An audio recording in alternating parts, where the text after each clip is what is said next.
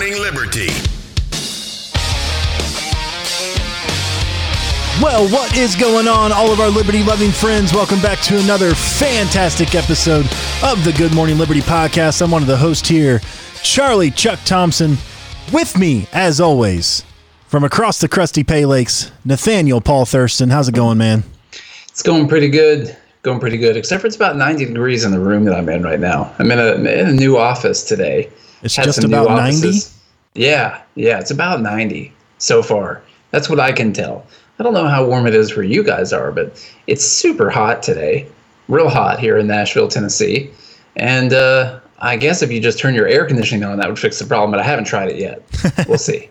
And if you're watching the live stream, which you can do, by the way, of patreon.com slash good morning liberty, Nate, it looks like you're wearing a hoodie or something over there, too. I, you know, I do have a hoodie on. Um, I I got up at I got up at 5:20 this morning, and I came in here and started working on trading stuff, all kinds of stuff like that. And um, it was a little chillier in here this morning, and I was so busy trading all day that I've I've barely been able to even get up from my seat yet, about for about 12 hours so far. And uh, you guys don't want to do the video with this hoodie off. So I'm just gonna do it. I'm gonna do it like this still. let the people see your face. Oh, they can see my face. They don't want to see everything else they'd be seeing. Show them your face, Clayton Bigsby. That's for sure. Okay. Good lord. We got a lot to talk about today, by the way. We got all kinds of stuff talking about coronavirus, all kinds of stuff going on. Charlie's going to have to pull up a COVID watch for us and just see just see how it's going. I believe the US is still coming in number 1. You know, America first, and uh, we'll see how the numbers are looking so far over the weekend. I heard it wasn't good. I heard overall it wasn't good. We knew So- we knew we would get up to number one and surpass everybody. Yeah. Um, you know, we've actually tested more people than anyone else has as well. By the way, now I know everybody was mad that South Korea was testing more people, but now the United States is testing more people. We're the number one in just about every category except deaths, which is a pretty good category not to be number one in. So That's uh, true. Yeah, we got some good stuff to go over. I, you know, we didn't have a show on Friday because I am, I'm still not feeling great. I'm not feeling myself. We have had fevers in my house for almost three weeks now. It's pretty insane. We do, uh, we did take a test, so hopefully we'll get that back. It took over two weeks just to get a test, but uh, we did get one. So hopefully that comes back and we'll just know. We'll just know what it is and that way we can move forward because Nate and I have been now we've been doing the podcast. This is going on week three, I think at least, Yeah. almost week three and a half or something like that since this whole pandemic started. And you know, we just need to get a little quick COVID watch update. I've seen a, a couple different things happening, so just give you the numbers where we stand. This is from Worldometer, and there's now 1.34 million coronavirus cases with 74,000 total deaths, and we have 270,000, 277,000, sorry, people that are recovered, which is pretty nice. That's a pretty good recovery number there. Um, so we have about a million active cases, and there are about 5% of those that are serious or critical. Um, so you know some of those serious or critical are going to survive, and so we should we're still hovering around that, you know, one between one and three percent death rate. Now the good old US of A, the Estados Estados Unidos. I'm not very good at Spanish, but um, that's that's the United States in Spanish, by the way. we're sitting now with 363,000 cases. We added 26,000 cases today alone Jeez. and we have 10,763 deaths. Now, I'm no mathematician, Nate, but if you get out your calculator and you do the 300 and I'm sorry, you do the deaths, that's the first thing you do. So that's 10,763. And then you divide that by the total number of cases 363, 408. So far, we're running a 2.9% mortality rate. Now that is up. We were hovering around when we first started this. We were hovering around anywhere between 1.2, 1.8. We saw 2.2. So we're at 2.9, but still way less than the early predictions of the 5, 6, 10%, and also way less than what what Spain and Italy are running at here. Italy, I'm sorry, Spain has overtaken Italy And Spain is sitting at 136,000 cases with 13,000 deaths. Now that's a real easy number to do. Uh, 10% of 100 of 130,000 is 13,000. So they're running right at a 10% mortality rate. And Italy's even higher than that. They have 132,000 cases with 16,000 deaths. So they're running at like a 10, what's that, a 10.2% mortality rate? Something like that. Yeah. Hey, what's the um what's the cases per million looking like? Yeah. I've been this- looking at some numbers to see how the heck we get to these projections that they are showing so far. The amount of people they think are going to be sick, and and I want to see what per million we're looking at in these countries. So the total cases per million, the United States sits at 1,098. Spain is sitting at almost 3,000 per million, and Italy is sitting at 20 about about 2,200 per million. Now the total tests here, or I'm sorry, let's do the test per million, um, because right now the United States has done 1.9 million tests, and we have 363,000 people uh, total cases. So that means 1.5 million people, almost 1.6 million people have tested negative. That's pretty good. But tests per million population, we've done about 5,700. Spain has done 7,500, and Italy's done almost 12,000. So Italy's done almost twice the amount of tests we have based on population. What about the deaths per million? The deaths per million, this is a good number too. United States sitting at 33 deaths per million. We're sitting at 285 for Spain and 273 for Italy per million. Okay, okay. So, what I'm trying to figure out right now is how far up that deaths per million is going to go. Now, what was the deaths per million? Just say for Italy again. For uh, deaths per million, 273. 273. Now, that's a lot more than the 35 that the that the U.S. is dealing with. But um, if you were to look, this is what I'm trying to figure out. If we even got up to the rate that Italy is, which realize that's um, I, I'm not the one to call the future, but we're we're probably not going to get up to the amount of deaths per million that Italy is at, which is almost 300 people per million are dying from this. But even if you said that we were going to get to 300 people per million were dying from this, what I want to figure out is well, we've got 350 million people. So, so that's just like if you're doing it over the entire country and you end up with a 300 per million death count. Uh, Now that's 105,000 deaths right there. That's 105,000 deaths. That's not good. That's 105,000 more deaths than I would like to have, for sure. I'm just, I'm very vehemently against death. We're going to make that disclaimer once again for the Good Morning Liberty podcast. Very against death. But let's just say we do get up to Italy's deaths per million number eventually, and that everything just goes terribly, and we do that deaths per million. Now that's per million population, correct? I do believe. That's right. Yeah.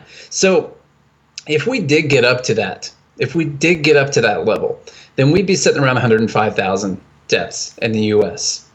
And that's it's kind of like total, and that's that's our deaths per million going all the way up to as high as what Italy's is right now, going all the way up to what their death rate is really, which they're still around the 10% of people who get this are dying in Italy. And we're still around 2.9%, Charlie said. So I'm going to keep this 105,000 number right now. I'm going to keep this 105,000. We're going to we're going to keep that as we talk as we talk today. And let's make it worse. Let's make it 150,000. We're going to make it 150,000.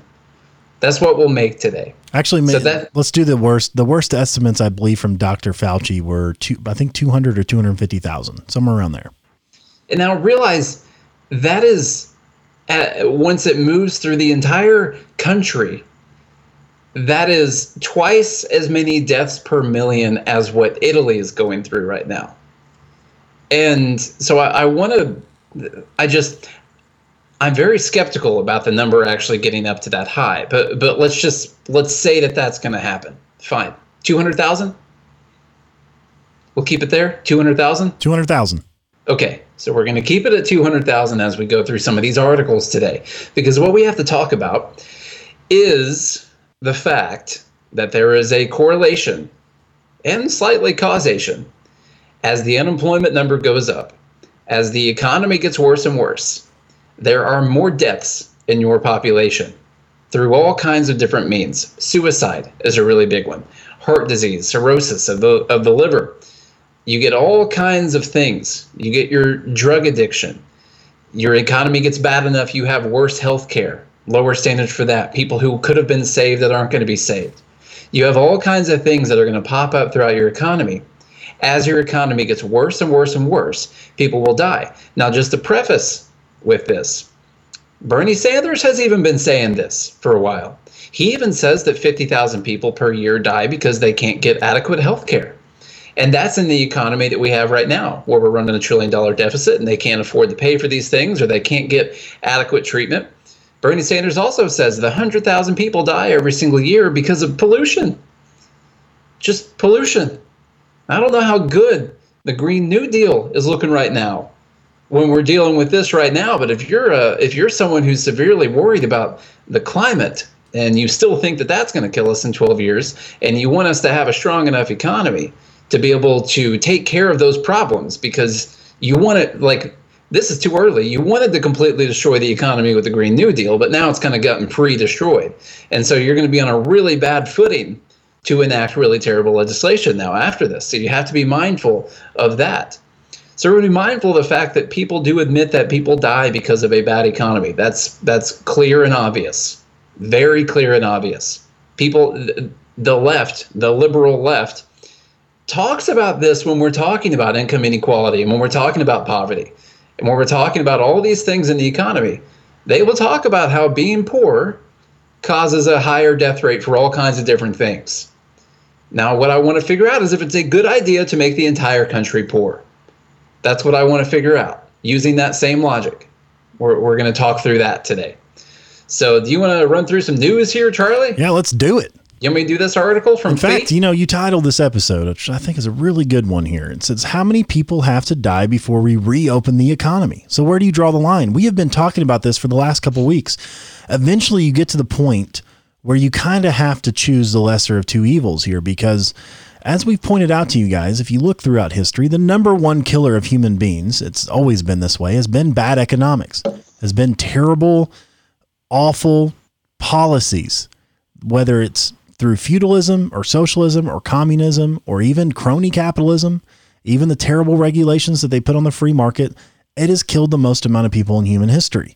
So there has to be a the, there has to be a curve to economic deaths too, doesn't there? So how long do we let this go on? This is coming from FEE, which is the uh, the Foundation for Economic Education. I always want to say the Federation for some reason. It's the Foundation for Economic Education. Great place to get some information, by the way. So you should check out fee.org. Lots of good articles.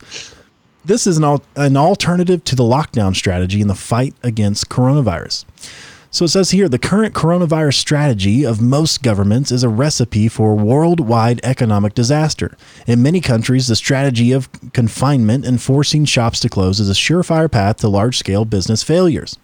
The cascade of economic and financial repercussions to come is likely to lead to another Great Depression. The cost of prolongation. Italy, for example, already had a 135% debt to GDP ratio before the crisis. It is hard to imagine how it will be able to borrow more without a commitment from other European countries to jointly be responsible for more Italian debt, something that something the northern European countries are still strongly opposed to. The ECB is already printing money like crazy, and another Greece-like situation will make it ramp up the printing presses even more. We have been down this path many times before, where the cure is clearly much worse than the disease. The German hyperinflation which is, by the way, when it was the Weimar Republic, remember this, between 1921 and 1923, created a resentful, impoverished middle class, which ultimately led to Hitler's rise in power. The coronavirus, SARS CoV 2, that originated in China, is highly contagious. More than 80% of the patients show only mild flu like symptoms, but for the remaining 20%, mostly the elderly or people with pre existing conditions, the virus can be life threatening. To save lives short term, the entire population in Europe is currently being held under house arrest, and many businesses have been put into a pre liquidation state by no longer being able to realize a profit due to inactivity. So let's look at the unemployment correlates with death. In the longer term, more lives will be lost if we continue this strategy. How many victims of financial ruin will end their own lives? In the modern era, for every 1% increase in the unemployment rate, there has been typi- there has typically been an increase of about 1% in the number of suicides. A study conducted by Brenner in 1971, I believe is what that's supposed to say, found that for every 10% increase in the unemployment rate, mortality increased by 1.2%, cardiovascular disease by 1.7%, cirrhosis of the liver by 1.3%, all you drunks out there, suicides by 1.7%, arrests by 4%, and reported assaults by 0.8%. How many lost lives of out of the 300 million in the US does a 10%, 15%, or 20% unemployment rate represent? Or even So- talk let's talk about 30% unemployment. It could even go that high. Yeah, we gotta we gotta look at that now. The the unemployment rate pre-corona, uh, pre that was around three and a half percent. Just say something like that. It kind of hovers around three and a half percent for unemployment rate. Now this is saying that a ten percent increase in the unemployment rate, a ten percent increase. Now that does not mean that it goes from three point five percent to thirteen point five percent. That means a ten percent increase in the rate itself. So a 10% increase would be from 3.5 to 3.85. That would be a 10% increase in the rate itself. So this is not saying if we get to a 13. And actually, if you look at the chart that's attached to this, uh, which I, I don't have in the notes, sorry, Charlie, it says every 10% increase in the number of people unemployed, which they are saying an additional 900,000 people. So that's 900,000 more people unemployed is what this is counting. On average causes for every 900 new thousand people unemployed. 24,000 deaths to, for the total just mortality overall. Now, cardio, cardiovascular is another 17,000 related specifically. Cirrhosis of the liver, liver is 400 and 200 more for suicide. Now, those all added up together for that 900,000 additional people unemployed. What does that come out to? That comes out to about 31 or 41,600 is what that comes out to. 41,600 more people die as a result of 900,000 more people being added onto the, employ- uh, the unemployment rate. So this is something that's very important because you have to realize that in the last month we have had 10 million people added on to unemployment. 10 million is the new unemployment claims. Now they might not be chronically unemployed. They might know that this is only going to be for a couple weeks. So it's a lot different if you're chronically unemployed and and you can just never get a job versus you just lost your job because of this and it's going to last a month and then you're going to go back to work. So we're not saying that 10 million people are going to lose their jobs and it's going to stay that way. But you do have to ask yourself what happens if the entire economy does collapse, if tons of businesses do shut down, because 99% of businesses are small businesses. If a lot of businesses do shut down, and there's just a complete lack of capital overall for people to start new businesses, to hire new people. We're just using debt, or just using fake money all the time. What happens? What happens in that point? So that's 10 million just in the last month. Let's cut that. Let's cut that in half. Let's just cut it in half and say that a year from now, 5 million of those people are still unemployed as a result to our economic shutdown right now. That's probably being generous because I only see this getting worse. That's probably being very generous. So you could just say 5 million. Now you're looking at 41,000 people per roughly 1 million people that become unemployed.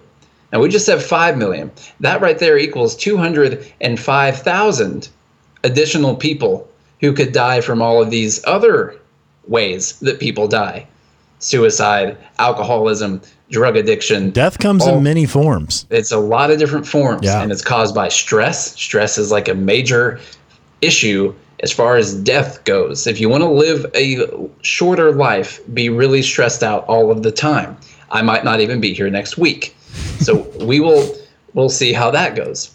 But just by using those rough numbers, and I realize they're not going to be exact. That's why we took it and I said 10 million people are unemployed. Let's just say 5 million. And it says 41,000, whatever. Let's just say 40,000. Even if you just use that, then you come up with if these people remain unemployed for a, a long frame of time, you could realistically have 200,000 people die from the current economic situation that we're in right now that would not have otherwise died. And now remember, what was the what was the uh, the rate that we set? What was the amount of people we were talking about? Worst case scenario, this could go up to 200, 250,000. 200, 250,000. So what we have to realize is that there is a there is a break even point here where the worse you make the economy. Now realize the 250,000 is with us getting all the way up to about 7 or 800 deaths per million. Almost 3 times worse than deaths per million in Italy. And you would get to that number. And that's how you get to that many people dying from this inside of a year. So I already think that that number is probably probably overblown, but I you know, I'm not I'm not going to make a for sure prediction here. It, it, it, could definitely happen.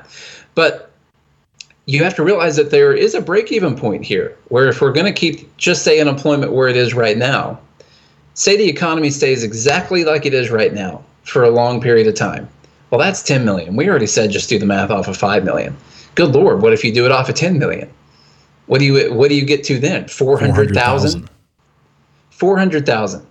So now you're 150,000 more people dead from the economic condition, people who would have not have otherwise died from those things, than what you're trying to stop from the worst case scenario of the virus doing.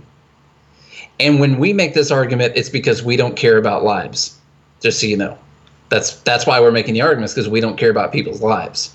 That's that's what it is. If you make the argument that you might be killing an extra 150,000 people, then you are just a terrible, evil, heartless SOB. That's really all you are. And if you make the argument that we should we should kill an extra 100 extra 150,000 people to try and save, we should kill 400,000 people in the economy to try and save 200,000. Well, then you just you're just compassionate and you care about people and you put lives over money.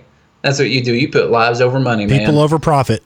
You put people over profits. Hashtag people over profits. Okay. So that's the. Uh, this is the frustrating part about this, and I was talking to Lacey about this this weekend. I'm.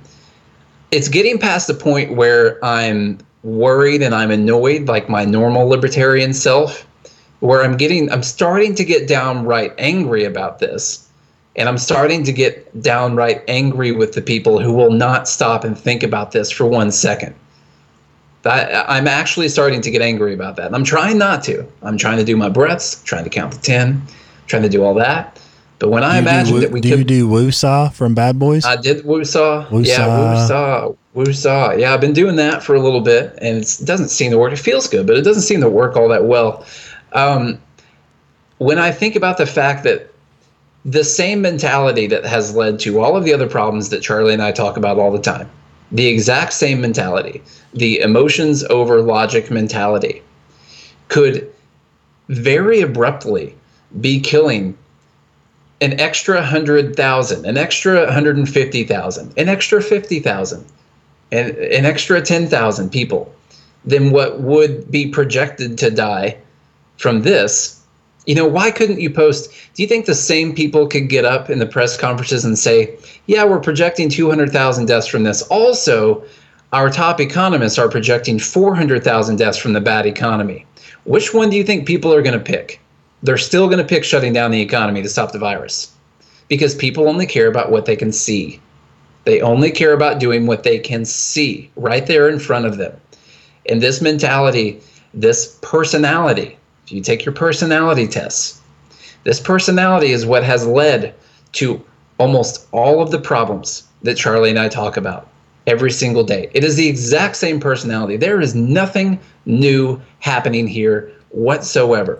People are dying, and to stop that obvious seen problem that you can look at with your eyes, you are ignoring the unseen, which through years and years and years of data has shown that hundreds of thousands of people can die if we continue to do what we're doing to our economy right now. And it could get a lot worse than that if we actually go into a full blown depression. So, which I've been in for a couple of years now, but I'm waiting on the rest of the country to catch up. so, well, again, like I mentioned rant. last time, you know, we haven't even reached the H1N1 numbers. Now, H1N1 seemed to affect uh, younger people than it did older people. There were some different, maybe immunity tests and things like that, but we haven't even reached the H1N1 numbers at all. Not even the amount of people infected or the amount of people that died. You know, worldwide there were over a billion H1N1 uh, infections, and a, somewhere between 200,000 and 500,000 people died worldwide. You know, we haven't even, we're not even close to reaching those numbers, and you didn't see the same type of response. Now, some people will say, well, we just didn't know better back then. Now we know better. Here we are 11 years later and we know better. It's either yeah. that or, we just didn't have a Republican president back then. Yeah. Yeah, that's what it was. You know, we would Obama responded properly by not doing anything. Yeah.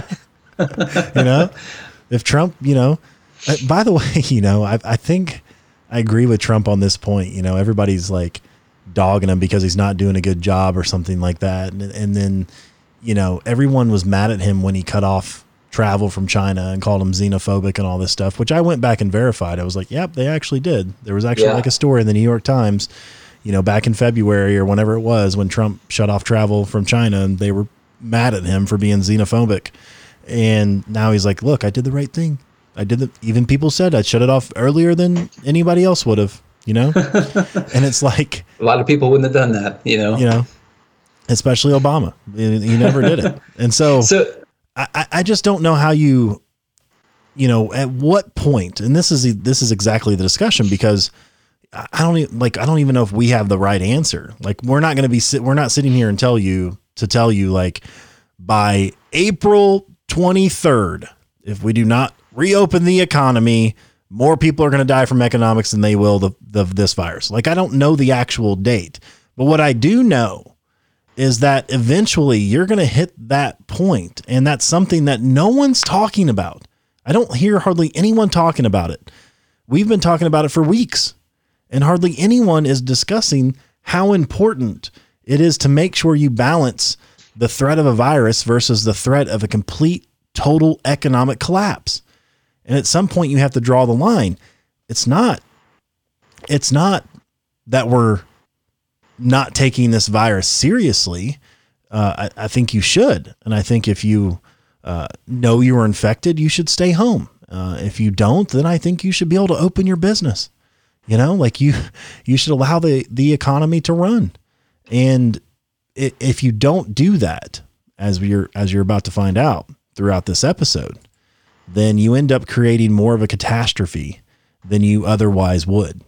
One of the things I found a little bit annoying about this is, you know, we I had this big post on Saturday, and someone responded saying, you know, you're not doing any good with this and telling people not to take it seriously. I'm like, I'm not telling anyone to take this, not to take it seriously.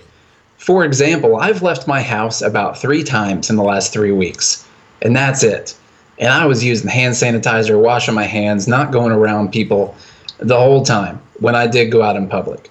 Okay, so we're not saying to not take it seriously. And if you can stay home, if you can work from home, then obviously it's a good idea to work from home. I think more people should work. Hey, guess what? We'd have less of all of the viruses if more people worked from home. That's just a given fact. That would be the case for basically all diseases uh, that aren't just auto, autoimmune or from smoking or something like that. Like that would basically be the case for all viruses and all bacteria if everyone just would stay at home, you would have less of those and you would have less deaths from those. So no one is disputing that fact whatsoever. I'm not saying not to take it seriously. But what I do get annoyed about is all the people who can't go to work. Now remember, Charlie, they can't go to work. It's too dangerous. And it's terrible that people are trying to make them go to work. But when I went to Home Depot this weekend, I could barely walk around in that place. It was so packed full of people that were buying freaking flowers and and bug killer and stuff for working on their house. The place was packed full of people. And guess what? Most of them were wearing masks. Sure.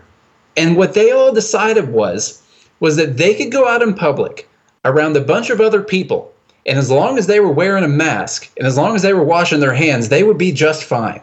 That's what all those people decided. Why is it that they don't want to go to work? Why is it that that is too dangerous? Why is it that we should shut down the job that they hate and just send them a check instead? Why do you think that is? This gets pretty frustrating. No one can go to work, but good lord, they they can all go shopping for sure. We can all go shopping. Just wear a mask. Just be safe. Just wear a mask. Wear gloves. Wear, wear trash gloves, bags. Wear a mask. Guess what? The same freaking thing for, would work for going to work also. The same thing. If you're okay with shopping around a bunch of people because you have a mask on, then you can go sit at your desk in your office or whatever it is that you do. That the the problem is, I think this is furthered even more by, uh, and sounds very callous and pessimistic and nihilistic to say it. Whatever you want to, a lot of istics that aren't good to say this, but I'm worried that this is being furthered and solidified and made stronger by a bunch of people who freaking hate their daily lives. They hate their jobs. They hate that they're doing the same thing every single day that they hate. And now they have an excuse to not have to do it. And everyone loves it. Everyone loves something, ooh, something big and special going on. They love this big special event and all, all this crazy big event that's going on right now. They just love it. And they want it as an excuse. A lot of people do. I'm not saying everyone does. But the people who say it's wrong for businesses to make people work, but are completely fine with going out and going out and picking up food or going out and shopping at Home Depot and Lowe's and all these other very essential businesses, those are people who just simply don't want to go to their job. That's that's all it is. And the rest of us and the rest of the economy is going to suffer because of those people. And as you can tell, I'm extremely unhappy with this today. Very unhappy. Hey, yeah. let's say something nice. You hit a new high over the weekend. I did. I hit I hit a new low on my happy meter. I hit a new low on my happy meter. That's not true. That's why that's, you're pursuing meaning instead of yeah. happiness. Yeah, that's what still gets me out of bed every single day. Is yeah. that I know that I can come in and do meaningful things, like talk bad about all the other people. So let's talk about a country who's doing something different this this could be good. This could be positive, right? A country it's, that Bernie wants to emulate. Yeah, the, the the socialist paradise, the socialist paradise of Sweden, the country that we should model all of the things that they do anytime, except for when we don't like them. So this is once again from Fee. Could Sweden's laissez-faire approach to the coronavirus actually work? Sweden, unlike its European neighbors and most U.S. states, has declined to take a, headline, a hardline approach to the novel coronavirus pandemic. Instead of instituting mass shutdowns and ramping up policing, Sweden has responded with a lighter touch. People in this nation of 10 million people still visit libraries and pools, which remain open. People can be found sipping IPAs in restaurants. Public gatherings are now limited to, though public gatherings are now limited to 50 people. Children still get up and go to elementary schools in the morning, although students over 16 have been encouraged to stay at home. The government has also asked people to wash their hands frequently, encourage remote work, and ask people to self isolate if they feel ill or are over the age of 70. Essentially, instead of closing its economy, national leaders have asked its citizens to limit the spread of COVID 19 another way by acting responsibly there are a few critical items in life when you must take sacrifice, make sacrifices, not just for your own sake, but also for those around you, for your fellow human beings, and for our country. That time is now. Prime Minister Stefan Löfven urged his people. Which brings us back to so they were talking about Twitter earlier in this. In recent days, influencers have become to begun to assert that Sweden is is receiving its comeuppance. Uh, they're getting what they deserve. They're reaping what they so, Sweden took a laissez faire approach, this is a tweet here, uh, to COVID 19 while their neighbors shut down public life and sealed the borders. One Manhattan Institute scholar observed on Twitter It looks like we're finally seeing the results. So, look at what the results are. Data guru Nate Silver, founder and editor in chief of the influential statistics site 538, also claimed that Sweden was paying the price for its laissez faire approach to the coronavirus. But do the data actually support the conclusion that Sweden's leaders are getting people killed by not enforcing mass lockdowns? Now, any serious discussion on COVID 19 should be prefaced by noting the, da- the data here are incomplete, by the way. They're fluid, it's changing every day. We've seen that with our numbers. Uh, let's see. That said, bakers use the ingredients they have, and right now the data shows Sweden has one of the better infection. Infection. Infection? Is that a new thing? I don't know. Maybe. Oh, it's Swedish. I got it. Swedish. I don't know Swedish very well. Infection fatality rates in Europe. First, it makes little sense to compare aggregate deaths in Sweden. Now, this is one of the things they did. They said Sweden. This is one of the things they did. They said Sweden has got twice as many deaths as Norway. Do you know what else Sweden has as many than Norway? People. People. They've got twice as many people.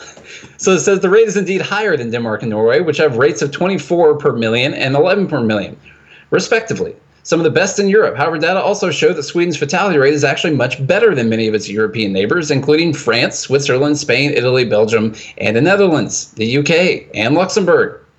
So the guy puts out lays out this tweet and it's got this big this big skyrocketing number something that they call the the the y-axis effect which is whenever you you decide to put a very low number on the y-axis and it makes it look like it's gone crazy and what you actually end up seeing is Sweden's number, their infect, infected number, is actually keeping them locked with their population uh, in in lockstep with the countries around them. Only guess what? They're not destroying their economy at the same time, but they're still maintaining roughly the same infection rate relative to the population that the other countries are incurring. So, this is something that's pretty important to think about. They've basically asked people to be responsible, to wash their hands, wear a mask, limit your gatherings. Uh, you know, if you're over 70, don't go out, just stay inside.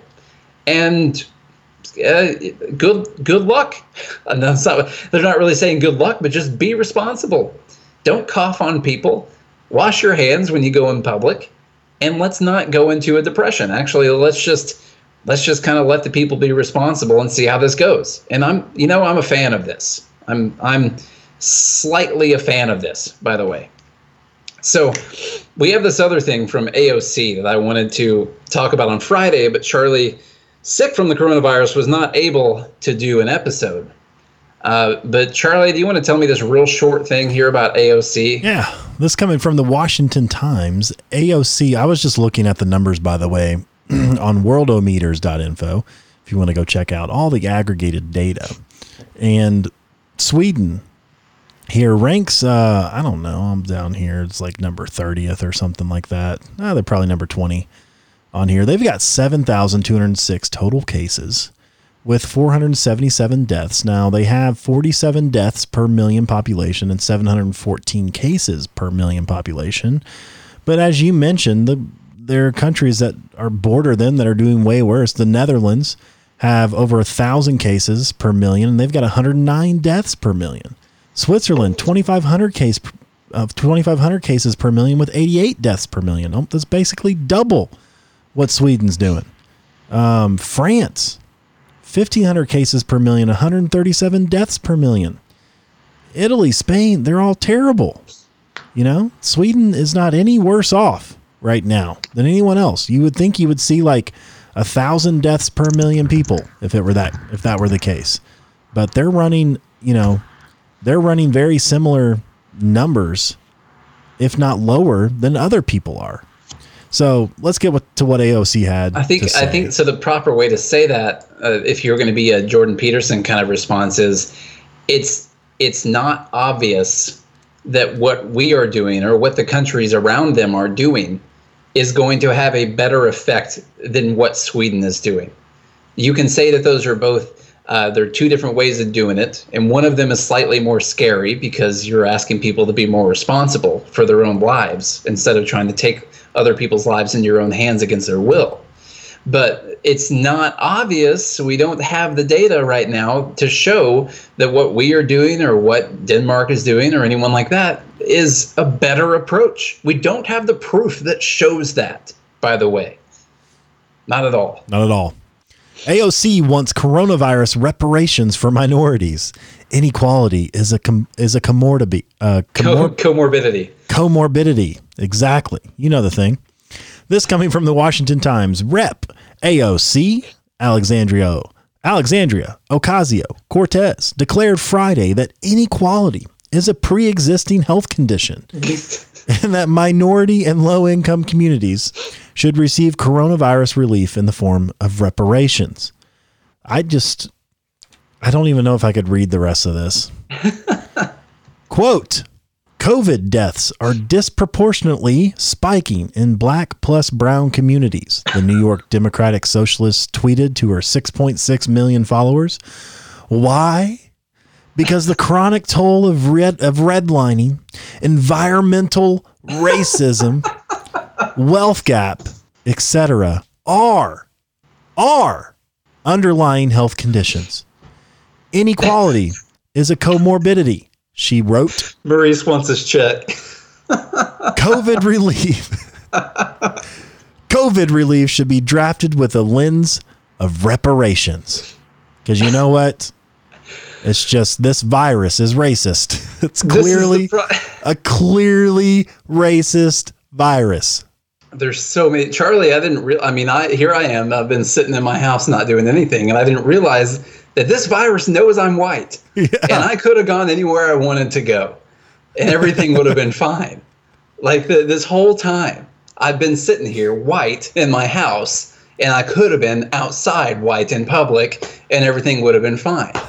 so I, it's so weird that everything is unequal. I, dude, I mean, this is what Marisa saying. It, he, you know, she's as funny as Joe Biden and I've hit the point with AOC where everything she says is laughable. I mean, can we get this clear? She is, uh, she's batshit crazy. She's crazy. Yeah. Okay, I'm sorry. It's it's not for any reason other than the fact that I'm not. I haven't done tests on her, but if I were to gauge whether or not this person was crazy based on the things that they said and whether or not they ever made sense ever, she's at like she's at a, a lower rate than the death rate for COVID right now, as far as making sense on her posts. So this is, it's becoming um, upsetting, to say the least. It was funny, and I, I know I'm laughing, but this is also upsetting. This person is a representative from the biggest city in the in the U.S. And yes, by the way, she has said that she is interested in running for president. Oh, of course. Yeah. So now we got to talk about inequality and sickness and what you this is so we got to do it remember we got to go through our our list of the most uh, disenfranchised people and you got to keep breaking down that list right like that's what you have to do well the first so, thing i want to know though this wouldn't have anything to do with you know black and brown people in urban areas whatsoever. Are are people in urban areas are black and brown people getting infected at a higher rate than, you know, the poor white people in the same communities? Is it is there any correlation or difference there?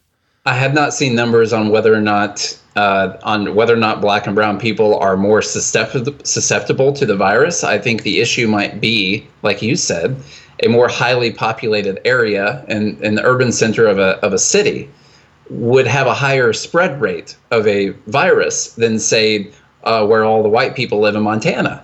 Like that, that's just not going to happen near as much. You've got a lot of distance from cabin to cabin out there, and you just can't cough that far. It doesn't matter how perfect your lungs are, you can't cough that far. So it's a lot different when you have a, a high population density area. So this is like this is an issue because get, you'd have to make sure the jet stream was going yeah. over Montana at that time and get the right just the right trajectory right into the stream so it would go over to your neighbor. Exactly. Yeah. And I'm sure it's been done. We'll we'll see. We'll see. We need to do that test. We'll have to go out to Montana and check that out. But yeah, and Marie says another. Uh, here's another good point. Maybe because they have larger families.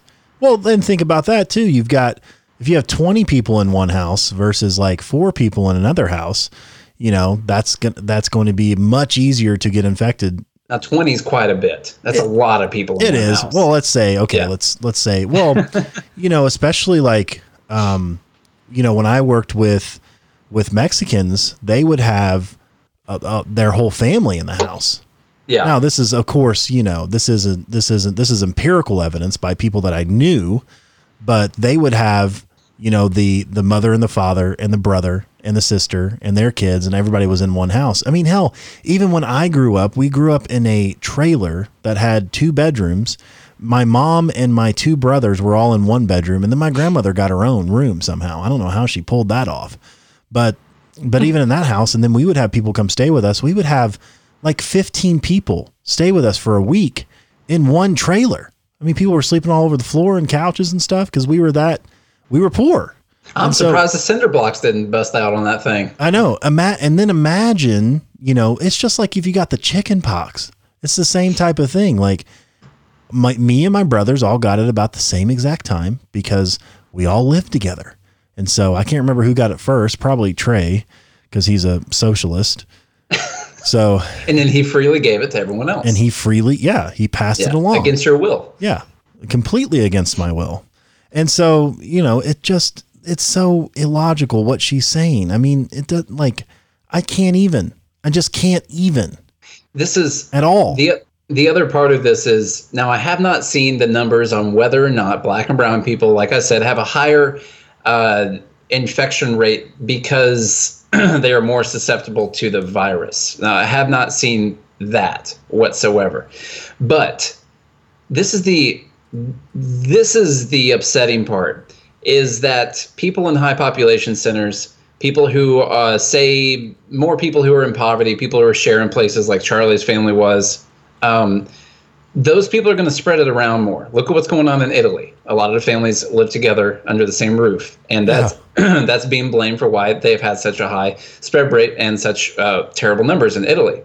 Now the issue i have is if it is just because you're in an urban center and you're in in a low income community why if i live in low income and by the way i live in the poorest part of nashville um, the town i live in is probably about 7% white by the way.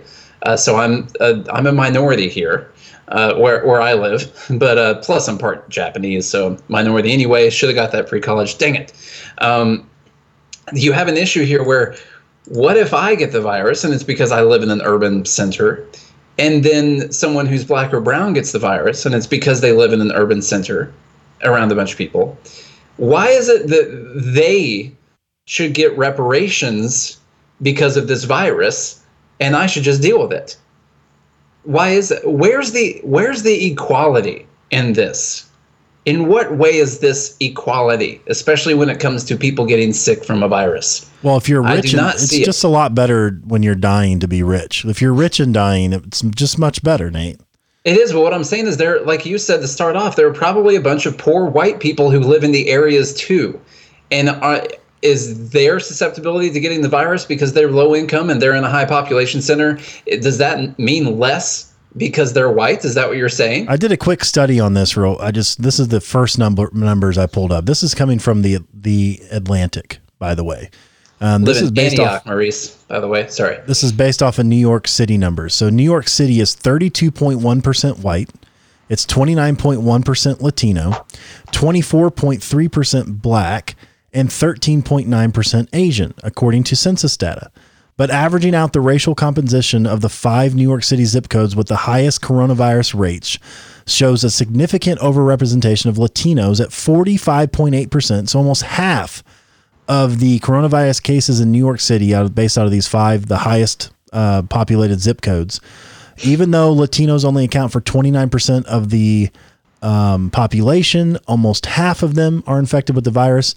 Asians account for almost 14% of the population in New York City, which is pretty, which is the lowest. Yet they account for 20, almost 24% of the infections um, white people account for 32% of the population in New York and only 21% of them have contracted the virus and then you have 20 almost 25% black in New York City and they are the lowest at 8% infected with the hmm. virus when compared with their citywide populations. So it says, does this mean Latinos and Asians are being infected with and dying from COVID 19 at higher rates than other New Yorkers? We don't know for certain, but it sure seems that way. Like we don't actually know the data, AOC. But if you start to look at the data, it looks like it's Latinos and Asians and black people have the best chance. And more than likely, uh, my assumption would be, like Charlie said, we don't have the data, but until we do all the genetics and we find years down the road and we find out what genetic markers are more susceptible to coronavirus someday way down the road, we might see that Latinos are way more susceptible uh, than than just your your plain run of the mill white person is. Okay.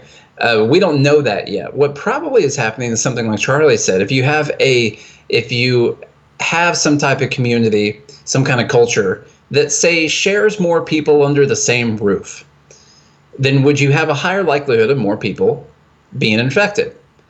And is that purely is that purely because of the fact that they're Latino, low income, or is it because maybe that's a cultural thing as well?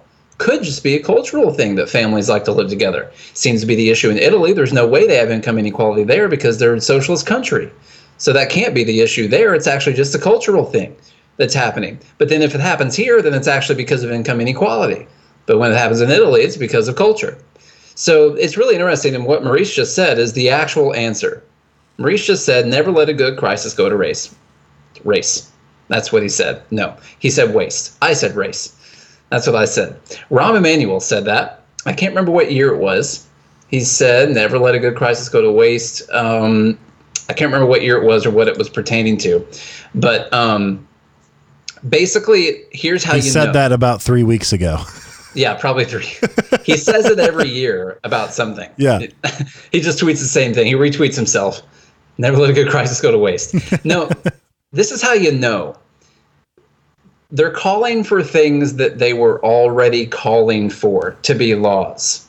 They're calling for the same policies, talking about redlining districts, environmental racism, the wealth gap, our underlying health conditions. Now, this is your old don't let a good crisis go to waste. Hey, I'm going to take the exact same things that I've been trying to push so we can get policies pushed because of these things. And now I'm going to use the crisis of the month or the crisis of the year, and I'm going to try to get the same things pushed. I already said, and I know he's changed it now, but uh, for Bernie Sanders' response to this, he didn't even have to change a thing on his website other than the word coronavirus somewhere. All the policies really are still just the same. That, that's about it. Yeah, I was wondering. I was wondering if Amer- if the human beings' greatest danger was still climate change, I don't. I don't or know. is it this virus now? I've been wanting to write an article for the last week or so, um, but I, I just don't have time to do that anymore. But uh, I've been wanting to write a, an article that if you're someone who's worried about the climate and the climate crisis, you need to be mindful of the fact that we are going to be destroying our economy to the point that we cannot do anything about climate change whatsoever if we're going to do that. We are not setting ourselves up to be able to destroy the economy with the Green New Deal soon. That is not what we're doing. We're pre we're pre destroying the economy, and it's going to be too late to destroy the economy for the Green New Deal later because it's already destroyed. So you're not going to be able to have a bunch of businesses just take it right there on the chin for all your new environmental regulations. You're not going to be able to force in all your higher wages that they can't afford because a bunch of them are already bankrupt and you got tons of unemployed people. You're not going to be able to force all these companies to get rid of all the stuff they have and buy all kinds of new stuff that's environmentally friendly because they're teetering on the edge of bankruptcy already.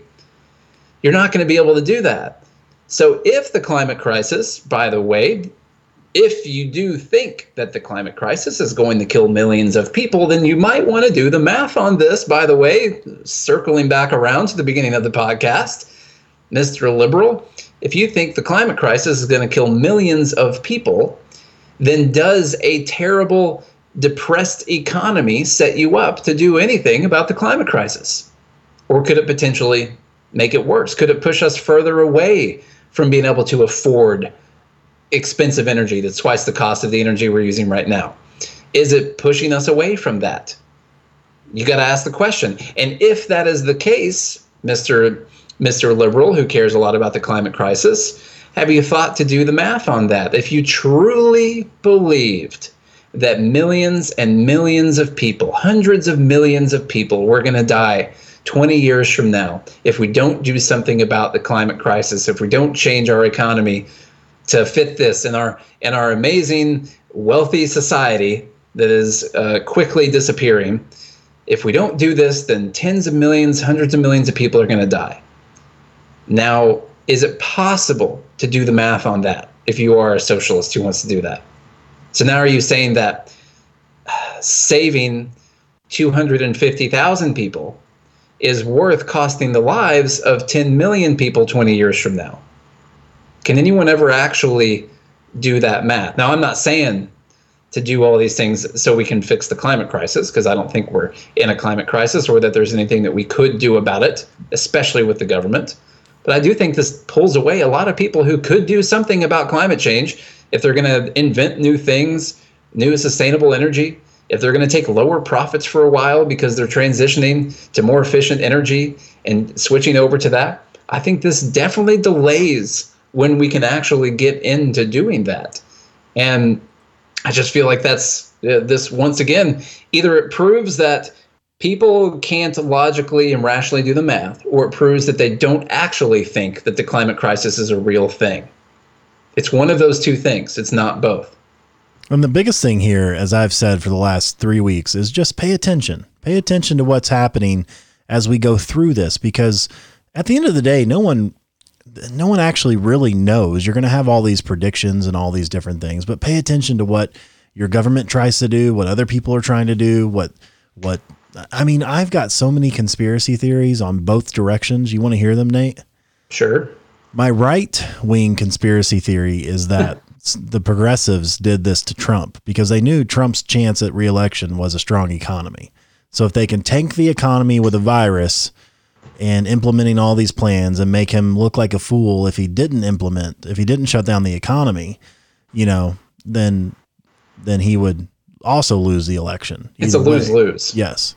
Now, now my my my uh, my progressive conspiracy is is that Trump did this on purpose. He shut down the economy so he could bring it back down, only to ramp it up over the summer and reach new highs on the Dow. We're going to break 30 uh, about October as he ramps everything back up.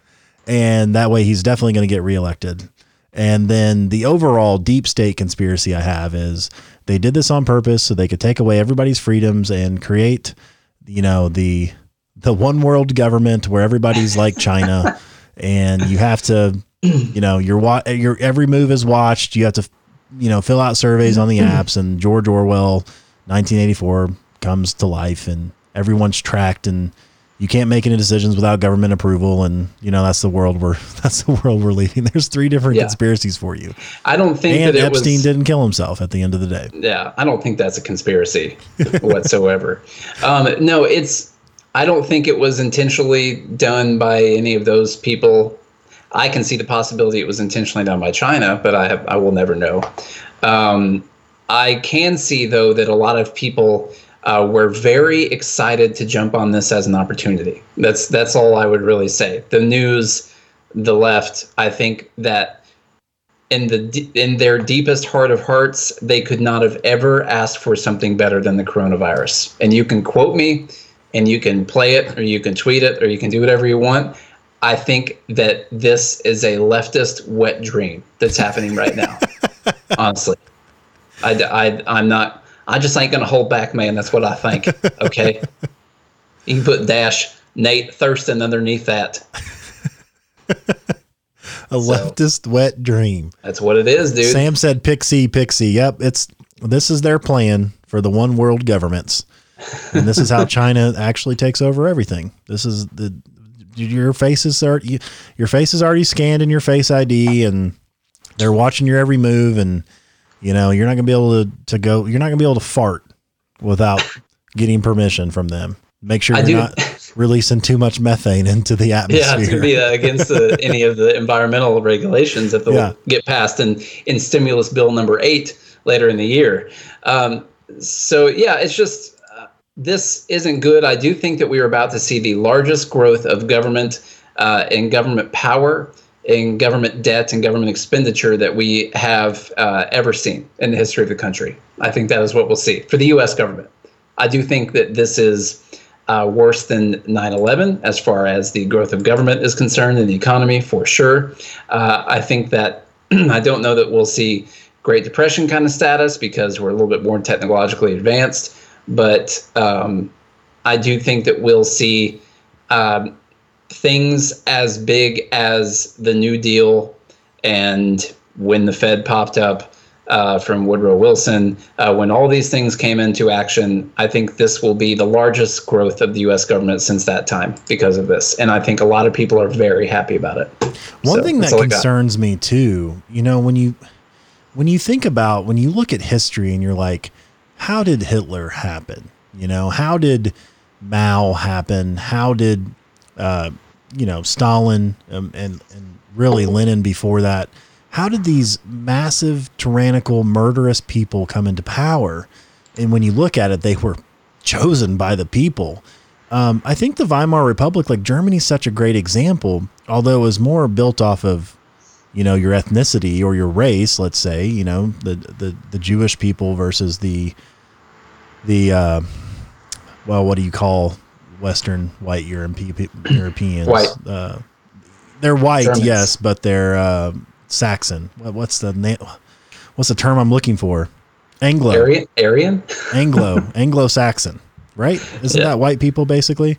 Couldn't tell you. So so anyway, the differences between them and and so well, well what happened in the Weimar Republic is you had all these obviously the massive inflation and you had a bunch of middle class people that became very poor and they were looking for someone to blame.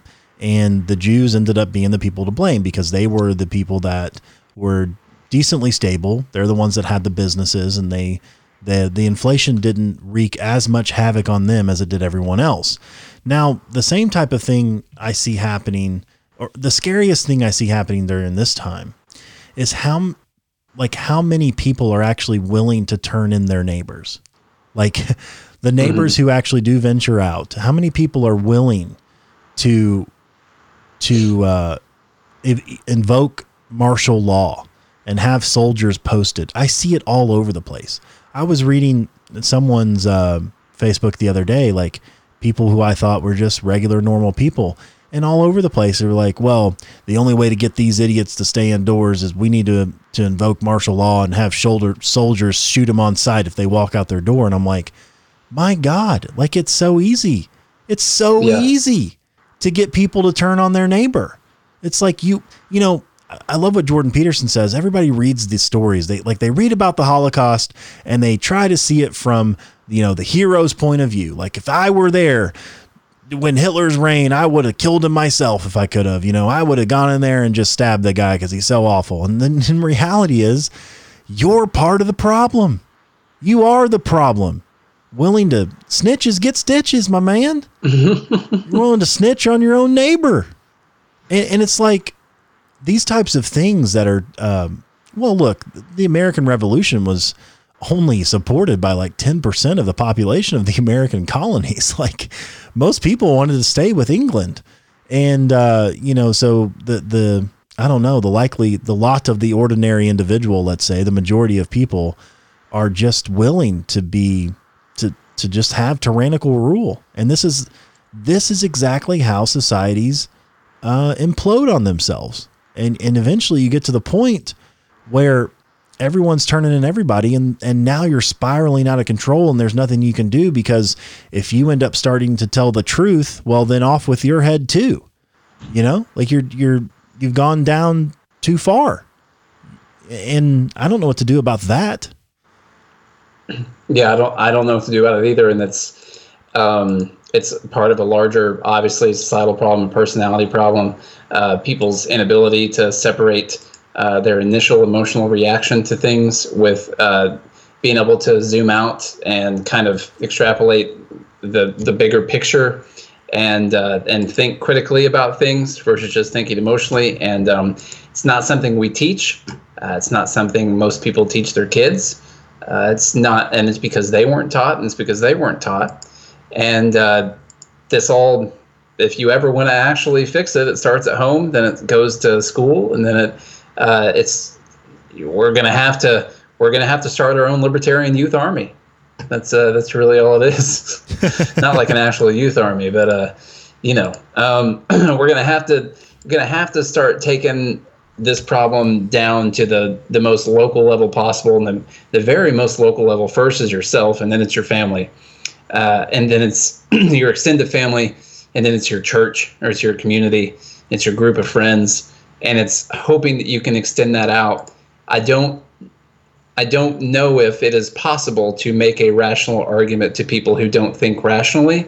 And so, th- therefore, I think a, there is a very small percentage of people who think like this that I think could be brought back to the to the uh, the good side over here. But um, it's it's gonna we're gonna have to start with doing it at home first and then hope that that spreads out to society. That's, now, look, I had a I had a conference call earlier with the dive team, and they are making progress on my my firearms that I lost in that terrible boating accident in the middle. Mm-hmm. I was mm-hmm. deep sea fishing. Yeah. Um, you know, back when you could travel. And I, I for some reason, days. I brought my my whole safe because I figured like, oh, if I, I, I thought I was like Troy from you know that that alligator show and I was like, if I catch a shark and I hook him up, I'll just bring him up to the side of the boat and shoot him in the head. That's what I was thinking. So I brought all my guns. Now the dive team is making progress. So I, I thought yesterday I went out and I did, I've got, I don't, I'm still missing my guns. So I'm trying to find those, but I did Obviously. get 1200 rounds yesterday mm. just to add to the, to the you pile. Did? Yeah. Yeah. Just in case. You don't have the guns. No, no. If no. anyone's listening, you don't have those. No. The dive but, team is making progress, though. I yeah. do. I want everybody to know that. Gotcha. So, picking up what you're putting down right now. Well, after that, I got to clean them and stuff. It could be a while before I'm in, before I'm ready for the for the Liberty militia to form. Yeah. But anyway, obviously, I thought Sam had a good quote here to end the show. He says. Uh, emergencies have always been the pretext on which the safeguards of individual liberty have eroded. That's from Hayek which reminds me of what Thomas Jefferson said about perpetual warfare and how the greatest way to lose liberty is for your country to be in perpetual warfare, for instance. Um, and in fact, that's what the United States is now calling this. It's a war against a virus. Of course, it is because wartime uh, gives the the president and people uh, who are our fearless leaders that gives them more power to do things over your life where the the general populace is going to be like not only are they going to be okay with it, they're going to encourage it because there's nothing they'd rather see more than their next door neighbor, Susie, and her son, Jonathan, who won't stop banging on the drums at two o'clock in the morning. There's nothing they want to see more than uh, Sergeant Johnson from the, the local National Guard snipe them. But, you know, there's nothing they want to see more than that.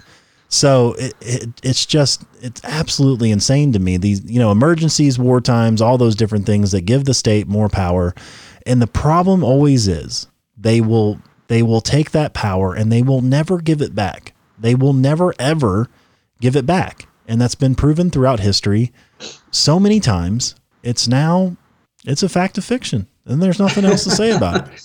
We choose science over facts. you know. All right, man. well, once again, if anyone is interested in chatting with us live on here on Patreon, it's patreon.com slash good morning liberty. You can get all kinds of cool stuff on here. Um, I believe last month uh, we had Maurice running an advertisement through our Facebook page uh, about the healthcare system. Uh, we had uh, we had Drew run an advertisement about the Second Amendment. Through some of these tier levels on here, you can pick your own advertisements to be running through our Facebook page they're not going to say they're from you. They'll say they're from us, but it's the content that you care about. Okay, so you can go to patreon.com slash good morning liberty if you want to help get some of this message out there and you can join the podcast live and be chatting back and forth like these are these guys are right now. And also, if you're interested in looking at the stock market, if you're wondering what the hay is going on right now with this entire market, well, if you want to learn how to read a stock market chart, if you want to learn how to manage risk uh, Charlie's good at teaching that. I'm bad at it. But if you want to learn how to manage risk, uh, then you can join our class where you can learn how to read a candlestick. You can learn how to look at support and resistance lines. You can look how to how to find trend lines. you know, whether or not you're going to do a trend reversal, which has been one of our most fun and favorite things to do right now. There's all kinds of different things you can use to figure out what's going on in the market. You're going to look at our strategies that we're actually trading. We're going to take you from not even knowing how to look at a stock chart yet, teach you how to use the platforms that we use and get you all the way to trading the strategies that we're trading. So if you are interested in that, go to mastermytrades.com and sign up right now. I didn't, yeah, you, I don't know if you noticed this or not, but the stock market was up 7% today. How about Just that? a big old rally up today, 7%. It, you know, from that Black Monday we had on Monday, March 23rd, that Dow hit 18.5, we're up about uh, almost 20% from there. From that About point, that. up 20%, the market is. Had a few tipsy turvy dives, but that's not technical at all, by the way. It came down from its tippy tops a couple weeks ago, and now it had a move up and a move down, and now we're doing some tipsy turvy dives. you want the actual technical analysis, which you can only get on mastermytrades.com. Go to mastermytrades.com, sign up for as little as $47 a month. You know, we had that free trial all month last month, and so many of you guys signed up and took advantage of that. I'm just ecstatic. We had a few people do exactly what I said to do, which is sign up and cancel right away, and I'm fine with that. You know, you got you're going to get your 7 days of free information. That's perfect for those of you who are really wanting to change your future like some of these guys signed up here. You're going to stay in there for a while and get all the wealth of information. We had a great Q&A, live Q&A last Thursday, which I thought was awesome. And so if you guys are in the class, you get access to that live Q&A and all kinds of other stuff. So mastermytrades.com. The free ways that you can support this show is to share it with a friend. You know, you guys know all kinds of people. You're social distancing right now because you're forced to. Well, it's very easy just to click that share button as you're listening to one of these fantastic episodes. And, uh, you know, then we get more people involved in understanding what the hell is actually going on out there, you know, and you get people that understand the difference between, uh, you know, this fear mongering, scary virus versus what actually happens economically. And how do you, how, I mean, how do you prepare? The best way to prepare is to have the information. And so we provide some of the best information out there. So share Good Morning Liberty with your friends and let them know, hey, I found these guys and uh, they're fantastic.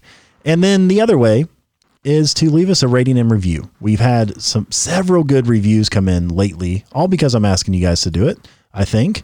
And so I'm just going to keep asking you, you know, take the 38 seconds and go to iTunes or Spotify or wherever you can leave a rating review. Uh, We've even got some coming in on Facebook. So wherever you want to go, leave us a rating review. Do it. That helps all the algorithms. It helps more people notice us. When they search for Liberty, we'll be one of the top ones to pop up because we are probably the fastest growing Liberty podcast out there. So you guys might want to tell somebody, leave that rating and review. If you guys do all of that, we'll be back again tomorrow as long as I'm feeling all right. I hope you guys have a good and you know this whole COVID watch thing by the way. I'm going to give you guys an update on my own household COVID watch cuz we should be getting them tests back pretty soon, man. And then that'll give Nate an indication on when he can actually show up back to the office over here. Although I don't know that getting sick from whatever you guys actually have is a better option. To know. tell you the truth. Yeah. we don't know. So Yeah. you guys do all of that. We'll be back again tomorrow. Hope you guys have a good day and a good morning, Liberty.